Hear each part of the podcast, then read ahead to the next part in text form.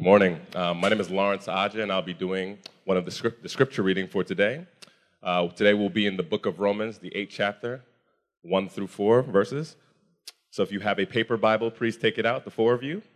uh, if you have an iPhone Bible, and or if you have an Android Bible, and if not, uh, we'll have it on the screens to the left and to my right. This is the word.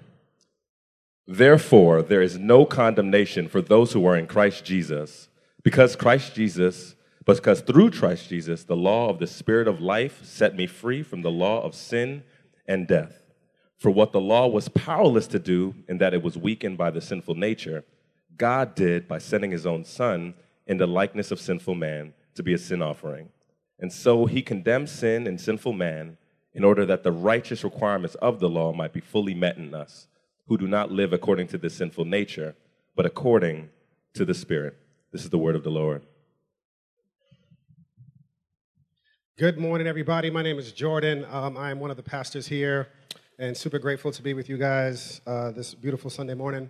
Uh, so, growing up, uh, my parents were pretty involved in the church, and from time to time, they would take me and my brother along with them on a weeknight to uh, go to a meeting. And it was one of those nights where my pops had like a trustee meeting or, or something. And my brother and I, we were about eight and 10 years old. We were running around the church having fun. And I came up with this brilliant game where we would take a piece of paper towel, light it under the oven's pilot light, and then run down the stairs. Mom and Dad, I'm sorry, you're going to learn some things about me today that you might not be too proud of. And I went first because it was my idea, and I lit the, the paper towel like a little torch, ran downstairs. Children, if you're listening, this is never a good idea. And I made it outside victorious. I had done my first lap. My brother, who is way stupider than I am because he followed my lead in this, uh, he does the same thing. He lights the paper towel, running down the stairs, and as he is running down the stairs, my dad is walking up the stairs. Uh, my dad had one of these looks in his face. You know when your parents are not even mad? They just had a smirk like, oh no, I'm gonna get you later. Like their minds are starting to just fantasize about all of the ways they're gonna inflict pain in your life. And I looked at my brother and I just said, goodbye, goodbye. This is, thank you for letting me play with your G.I. Joes. Uh, they'll be in good hands because you're gonna be shipped to a boarding school for pyromaniacs, I'm sure of that. Uh, the whole car ride home, though, was really, really awkward. One, I knew my brother was about to get it. But on the other hand, I was thinking, like, yo, is this dude to snitch? Is he to rat on me? Is he to try to lessen his punishment by saying, yo, but Les Jordan is the main reason I did it. He did it like three times in a row. I, I only did it one time. Is he to rat? But uh, shout out to my big brother. He took one for the team. You know what I'm saying? He didn't, he didn't snitch. Even when it, snitches get stitches, he didn't uh, turn me in. But it was a really, really weird feeling to know that you have done something wrong, like objectively 100% wrong, and you weren't going to get punished for it. To know that your parents were the punishing type of people, that if they found out, yes, you were going to get it, but you, for whatever reason, were going to escape punishment. For the next couple of weeks, I kept on feeling this low level of guilt and anxiety that one day my dad was just going to just be looking at my bed in the morning like, Good morning. I know what you did a couple of weeks ago, my friend. Um, and it feels really good to be getting this off my chest 30 years later. It feels cathartic, actually. It's, it's pretty great feeling. But to feel like you have done something and you were going to escape judgment, punishment, almost felt like it shouldn't happen. It's a foreign feeling because the way our world works is good things should happen to good people. Bad things should happen to people who do bad things. And this is the way that our entire world works. Not so much with Christ. As a matter of fact, the entire New Testament is devoted to the principle that Jesus Christ, our older brother, took the punishment that we deserved. And that though you and I are guilty of many, many offenses, you and I could escape judgment, punishment, and all of these different things. And Jesus takes our punishment even though he didn't deserve it. It's not that he is equally culpable and he takes one for the team, but Jesus is the one that didn't do anything and took our punishment.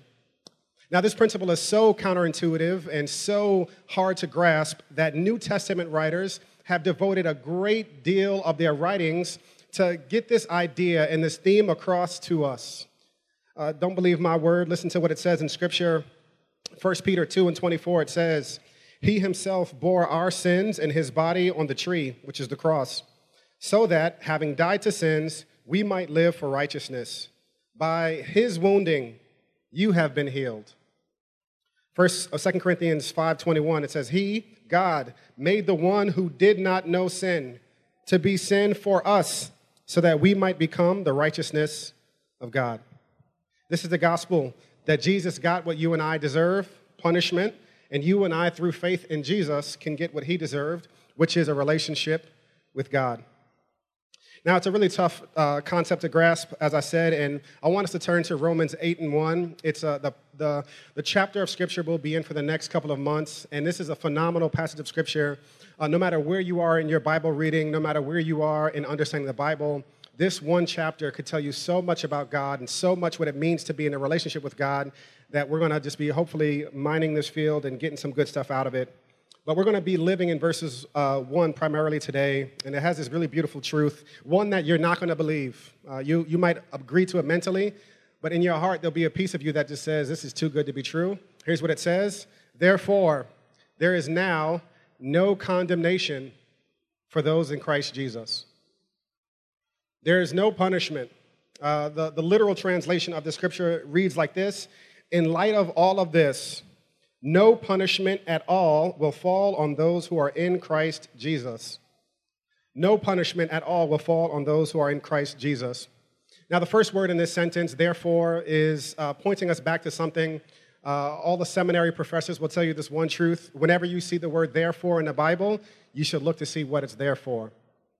Uh, why did Paul write this sentence? What is it there? What is he referring to when he says, "Therefore, there's no condemnation to those who are in Christ Jesus"? Uh, we can back up a couple verses, and Paul is here not saying he is not saying that Christians are better than everybody else and they live better lives, and therefore, since they're better than other people, they avoid condemnation. That is absolutely not what Paul is saying. Paul is saying, I have done a whole lot of messed up stuff. I'm a messed up dude. I deserved the punishment, and Jesus has taken it away. In Romans 7, this is what Paul says, and a lot of you might be able to resonate with this.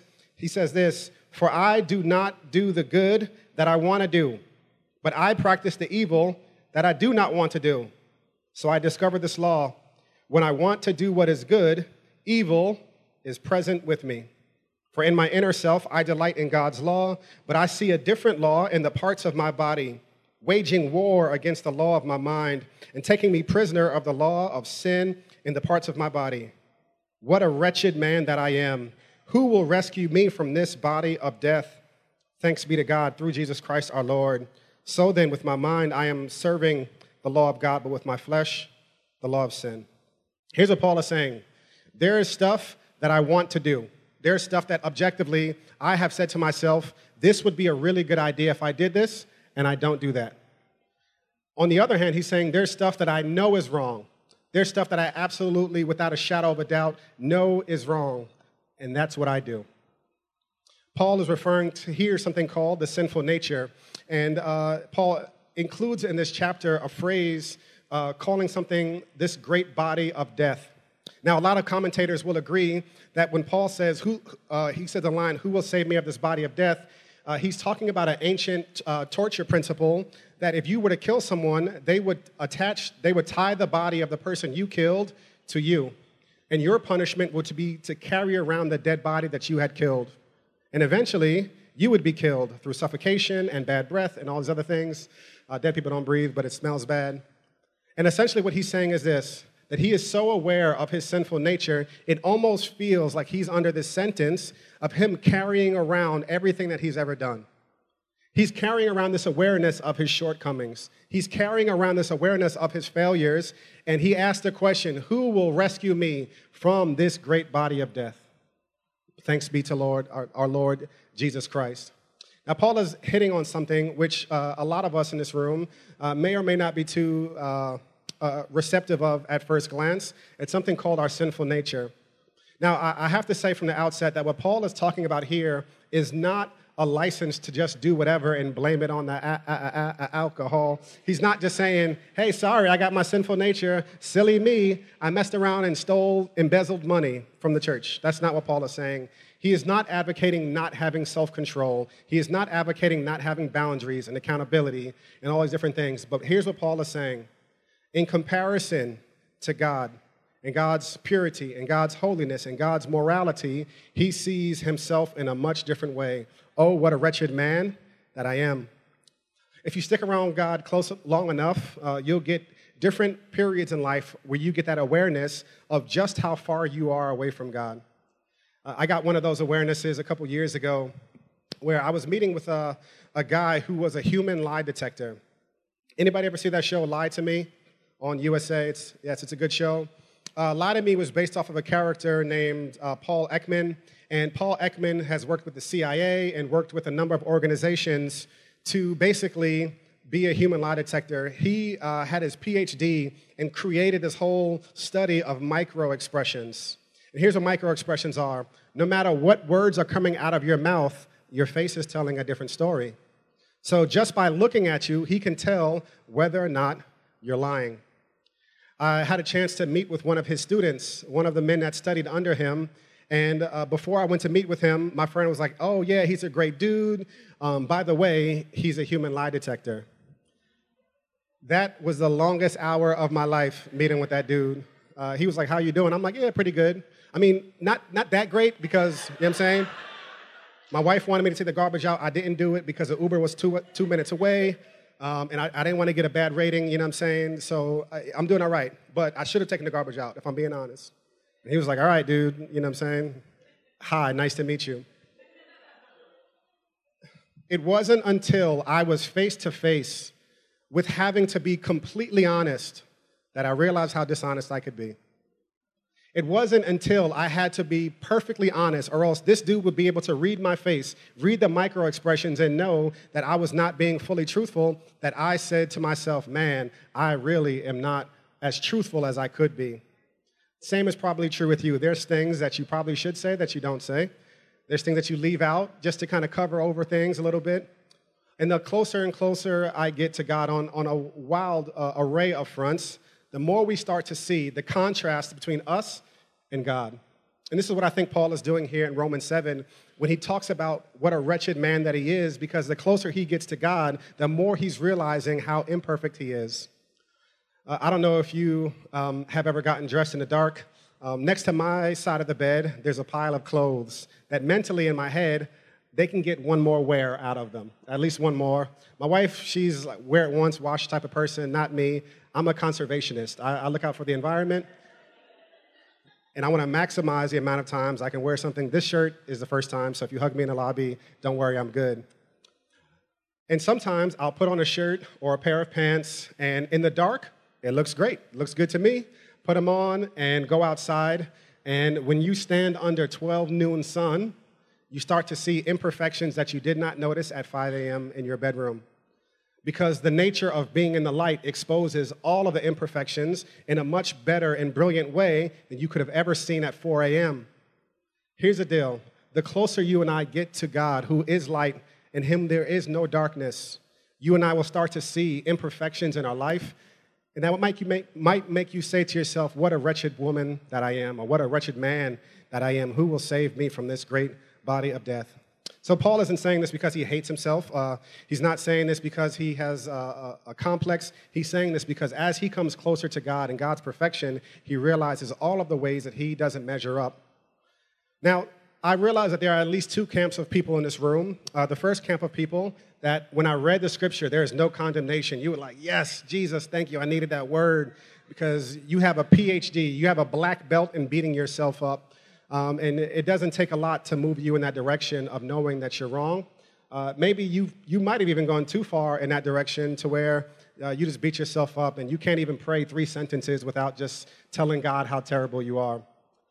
But I also know that there are other people in this room who, and maybe if you're not that religious and you don't think that you're the religious type, you don't get all of the fuss about why Christians would call themselves so bad. Like, you haven't killed anybody, you're not a Patriots fan. Like, why should you feel so bad about yourself. And here's what I want to say to you on, on, that front Uh, it, it could be that you're not measuring yourself to the right person. But here's what I also think it is I think that when you and I do stuff and don't experience immediate judgment, we start to think that, that what we were doing was okay. That if you do something and you get away with it and the heavens don't open up and lightning doesn't come down and strike you, then you might be doing, you're doing okay, and maybe God is not that mad after all. But here's what I want to say just because there's no immediate justice or judgment on it doesn't make it right. Uh, this past Monday, I played hooky from work, and me and Aswan uh, went to the National Basketball uh, National uh, Basketball Hall of Fame Museum, and it was uh, great. We got a chance to see all of the trophies and argue about Jordan versus LeBron the whole way up. And Aswan drives like he learned how to drive on Linden Boulevard in Brooklyn. Uh, Aswan drives like a New Yorker through and through. Um, he cuts people off. Uh, he has, he's an aggressive dude when he's driving. And Aswan is driving, there we go. Uh, he's driving like a true Brooklyn, bo- Brooklyn boy, and he, he's leaning. We're listening to 90s hip hop. We're having a great time until we see a cop in the corner of our eye. And seeing that cop in the corner of our eye, Aswan immediately went 10 and 2, turned the radio down, put on gospel music, started singing, How great thou art, Lord, how great thou art, save me, Lord. And when you, st- when you see the potential of uh, the authority figure in your rearview mirror, it starts to make you reevaluate all the things you were doing up until that point. There will come moments in your life on this, in this land and the next to come in which you and I will come face to face with that authority of God. But it doesn't mean that just because you're coasting around and having a good time now, it doesn't mean that you were behaving everything perfectly. It just means that there was no nobody caught you just yet. Maybe you don't see yourself as a person even deserving of condemnation, but maybe it's because you, uh, you've been coasting, coasting along this ride of life but if those sirens were to light up behind you, you might think about things a little differently. If life was to hit you a little bit, you might start to question whether or not you're living things in the right way. But here's, here's the good news it's not to, uh, to drive you to depression, but it's rather to drive us towards solution. And this beautiful description of what Paul says is there is no condemnation to those who are in Christ Jesus. See, the gospel is not an either or. It's not either you're bad or um, you or, or God loves you. It's a both and. Uh, Tim Keller says it like this that the gospel is that you and I are more sinful than we could ever imagine, but yet, at the same time, we are more le- loved than we can ever, ever dare to believe. More sinful than you ever want to admit, more loved than you ever want to imagine at the same time. So, this beautiful truth that there is no condemnation for those who are in Christ Jesus remains and it's meant to drive us toward appreciation and gratitude in Christ. Now, I know there's always people here, and there's, uh, I live this way in a lot of ways, that you still don't believe it. It sounds good. I, I see what the scripture says, but what does it really mean that there's no condemnation for me? Because I know I've done stuff. I know, i I know that there are things that I should have done that I didn't do, and I know that there are things that I should not have done that I did do. So, what remains for me? So Paul says it in verse 1 that there is no condemnation for those who are in Christ Jesus. And uh, this is a really beautiful statement because here's what Paul is saying. He's saying that condemnation is removed as a possibility for anyone who has placed their faith in Christ.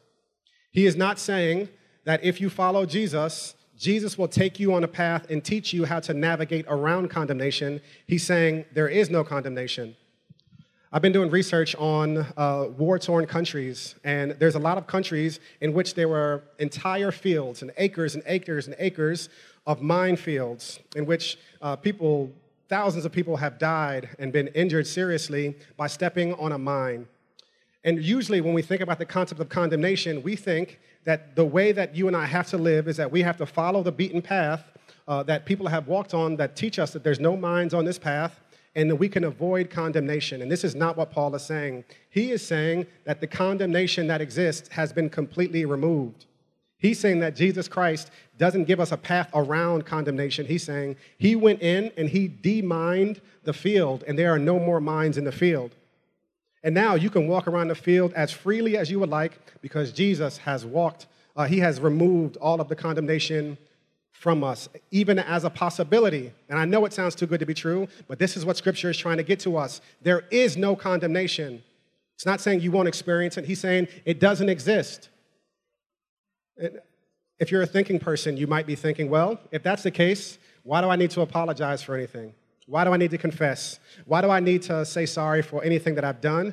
Uh, and I want to turn your attention to a, a, really popular scripture because I think it lets us in on a cue of what scripture is trying to get to us. Um, in 1 John 1 and 9, it says, If we confess our sins, God is faithful and just to forgive us of our sins and cleanse us from all unrighteousness. Look at that verse. If we confess our sins, what does it say? That God is faithful and just to forgive us our sins and cleanse us from all unrighteousness. Now, I've never fully understood this scripture up until a couple of days ago, where I was reading these words that God is faithful and just. It doesn't say that God is faithful and merciful to forgive you. The basis of forgiveness is not God's mercy. God's mercy was in sending Christ.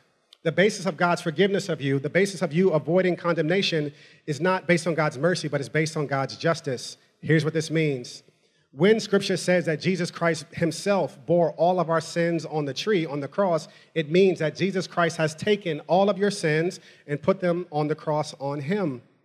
And it would be unjust for God to double charge.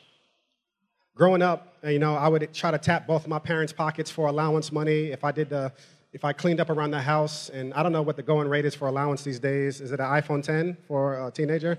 Is that what the rate is? Myra, is that what it is? iPhones? But growing up, I would get like $5 after doing backbreaking labor for like 12 hours.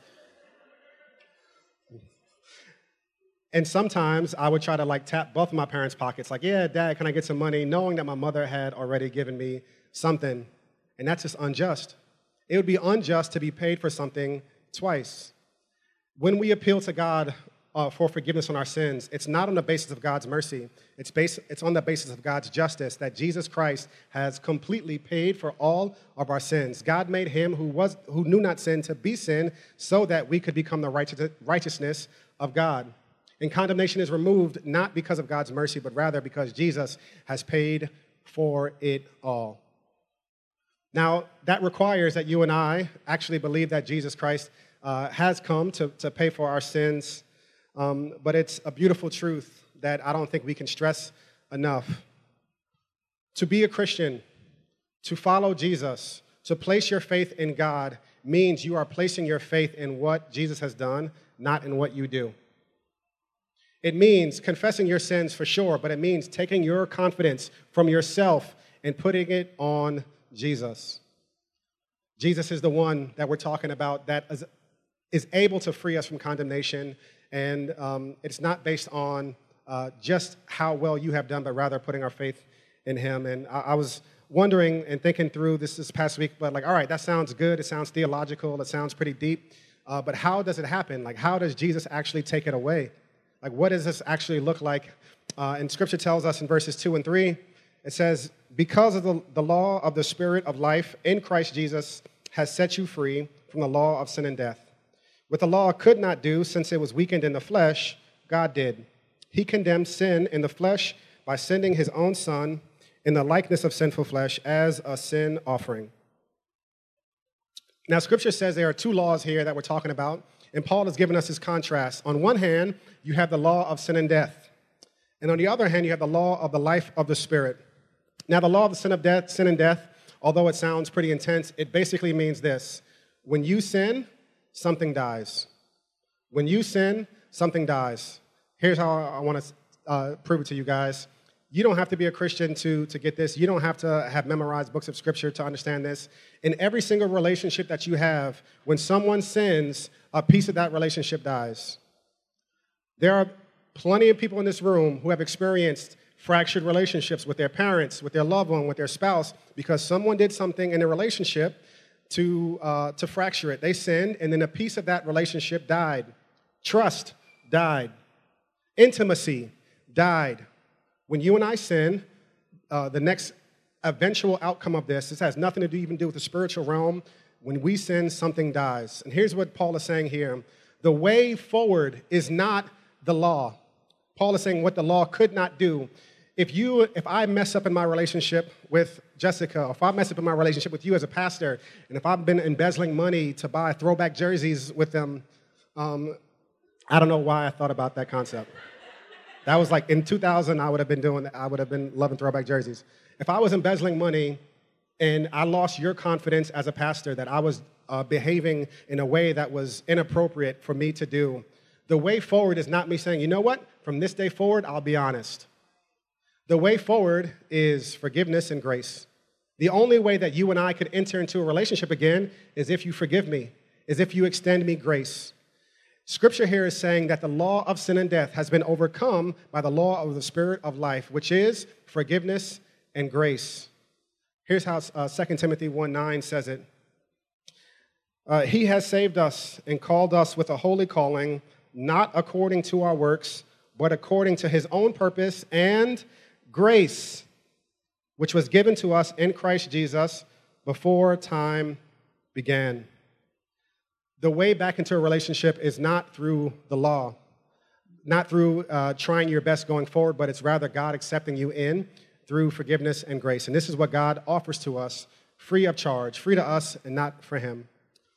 And God is saying in the scripture that the law of the spirit of life overcomes the law of sin and death. And the best way I know how to describe this is uh, if you're a, a, traveler and you hop on a plane, uh, when you're on that runway, there is a law existing on this world called gravity. If you drop something right now, gravity demands that it will hit the ground. Now, there is a way that you and I could travel through the sky at 500 miles an hour eating roasted almonds as we complain about the speed of the Wi Fi and gravity has not ceased to exist. It's rather that gravity has been overcome by a more powerful force. When scripture says that the law of the spirit of life has overcome the law of sin of death, he's saying that this is what he's saying. Grace is more powerful than sin. Romans 6, the more as sin abounds, grace does much more abound. What shall we say then? If, uh, in, all throughout the scripture, it gives us a recitation of the power and the profundity of grace. It is a more powerful concept, it is a more powerful force than our sin and our death. So, God offers us uh, a freedom from condemnation based on uh, His power, His forgiveness and grace that we can freely receive. Now, in verse 4, uh, we see something that is uh, what I feel to be a really profound outcome of what happens and what it, what it means like to live in light of no condemnation. And, and I think it means that you and I could live freely with God. I am obsessed with uh, murder dramas and documentaries and docu-series. And if you have any recommendations, please let me know when we get outside in the lobby. Um, but I, I love the concept of, you know, I love trying to figure out if, if they did it or if they didn't do it. But I was watching one recently where uh, uh, someone was wrongly imprisoned for a number of years for something that they didn't do. Um, and when they were condemned to jail, they went in a rich person and they came out dead broke. When they were condemned, they had no access to all of the riches that God that they had in their life. And here's why this is so important. This is why it's so important for you to get that there's no condemnation in your life. There is no spiritual vitality. There is no access to the riches of God's grace if you're still feeling condemnation. If you're still locked in a cell of, of defeat and condemnation, it's impossible to experience the riches and the depth of God's love for you. So, Paul starts his chapter by reassuring us that as hard as it is to believe, there is no condemnation for those who are in Christ Jesus. Verse 4 tells us, in order that the law's requirement will be fulfilled in us who do not walk according to the flesh, but according to the Spirit. How is it that you and I walk this out um, and experience it? Uh, scripture here lets us in on a little clue about what it means to walk according to the Spirit. And we'll get to what it means to walk in the Spirit a lot more later in this chapter. Uh, but let me just say this for now. I don't know if you like having people stay at your house. Uh, my wife and I actually love to host people. It's one of the things that we enjoy. Don't ask to stay with us because we'll say no, but um, we love to host out of towners to come and stay with us for a couple of days. And we promise everybody you can come, you can stay with us, but we'll never go to Times Square. I don't care how badly you want to go. But something happens when you welcome somebody into your house. You have to change. You have to adjust the way you're living. You can't just have, um, more recently, uh, my wife and I uh, had, to, had a couple in. And normally, my son, my older son, if he's crying, we're like, yo, let him cry it out. He can cry as long as he wants to, but we're not taking him into our bed with us.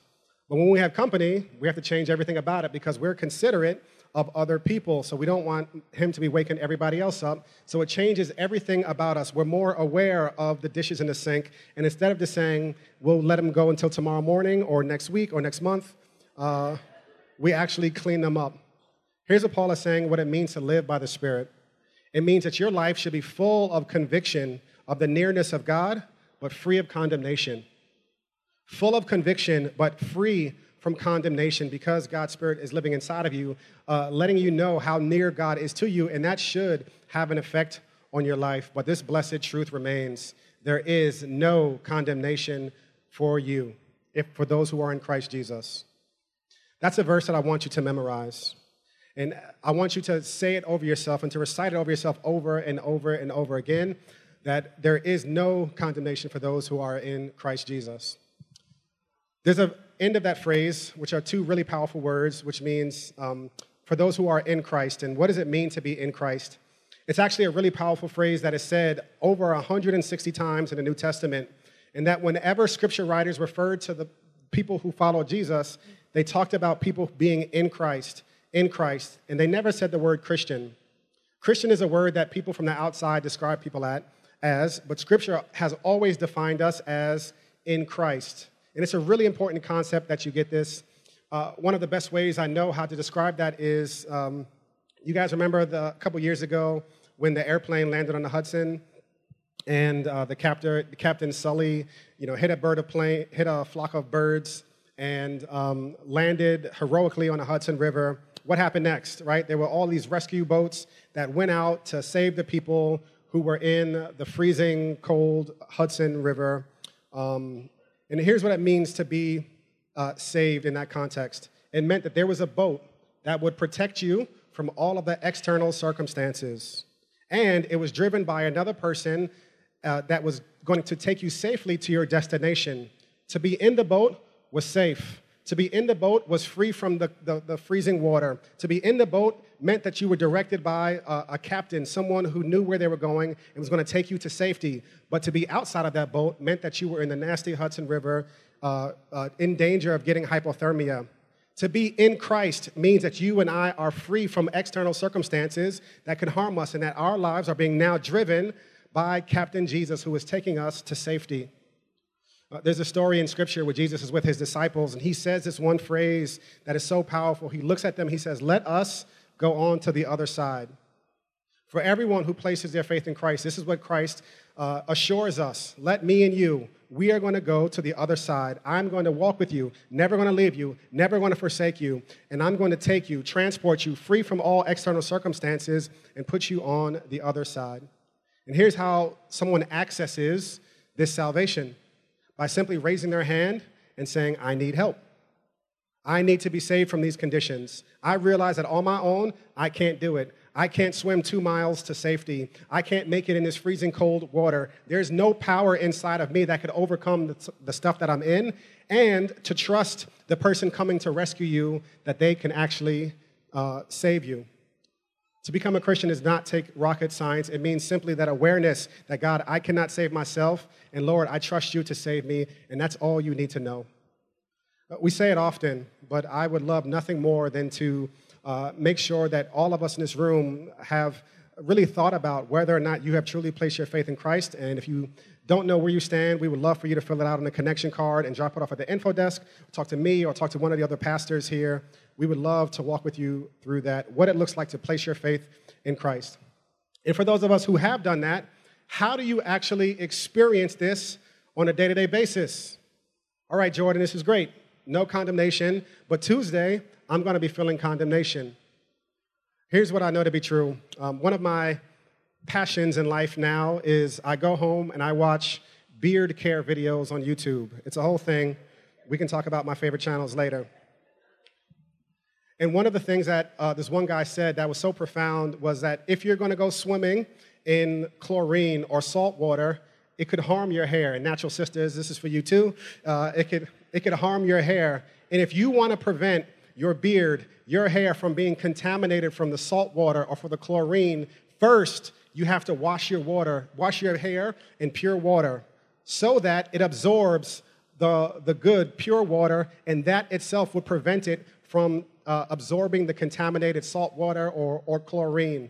And here's what I know to be true so many of us experience on a day to day basis the contamination of condemnation.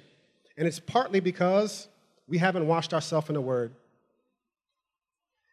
For the next eight weeks, here's what I want you to do. If you're new to church, I want you to do this once a week. I want you to read through Romans 8. I want you to get to a quiet room and I want you to read it in its entirety. If you take your time, it might take five minutes. And for those of you who are a little further down the road, here's what I want you to do. Every single day, I want you to wash yourself in Romans 8. Five minutes in the morning. Wash yourself on a train and uh, wash yourself in this truth and watch what it does to prevent the contamination of condemnation from entering into your life. And I want you guys to go online and tweet about it, the Romans 8 challenge. And I want you guys to encourage each other to, to read and to wash yourself in this word because this is the freedom that God wants us to experience. And the only way we will experience it is if we wash ourselves in this truth. Me pray for us. Heavenly Father, uh, you know the, the different things that make us feel condemned about what we have done or what we haven't done. Um, and God, I just pray that that wonderful truth, that there is no condemnation, will make its way into our hearts and our lives. God, would you remind us that your spirit, your grace has overcome the power of sin and death? We can rest in that. We ask this in Jesus' name we pray. Amen and amen.